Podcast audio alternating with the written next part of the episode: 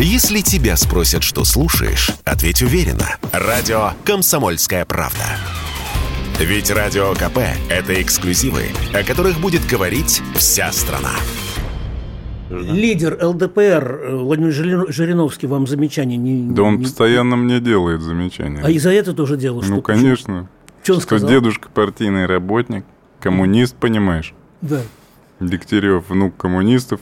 И что Жириновский говорит по этому поводу?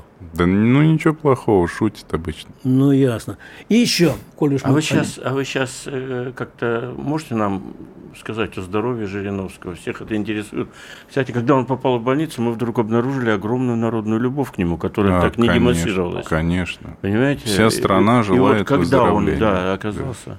Ну и еще что важно, ведь стали очень актуальными его пророчества и предсказания. Ой, это вообще невероятно. Народ наконец понял, что Жириновский это пророк в своем отечестве. Да. Так книжка моя первая о нем называется. Здоровье. Две книги Ну давайте вот так. Первое. А. Он жив. Б. Он идет на поправку. Вот это очень важно. С. Э, Пока он выздоравливает, э, надо вокруг него нам всем сплотиться.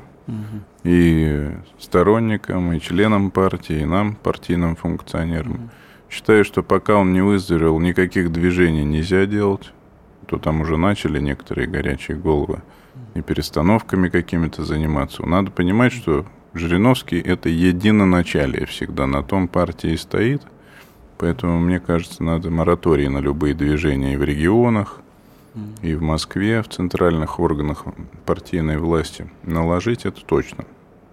Потому что Жириновский, он один держится за руль, это традиционно, и на этом мы стоим.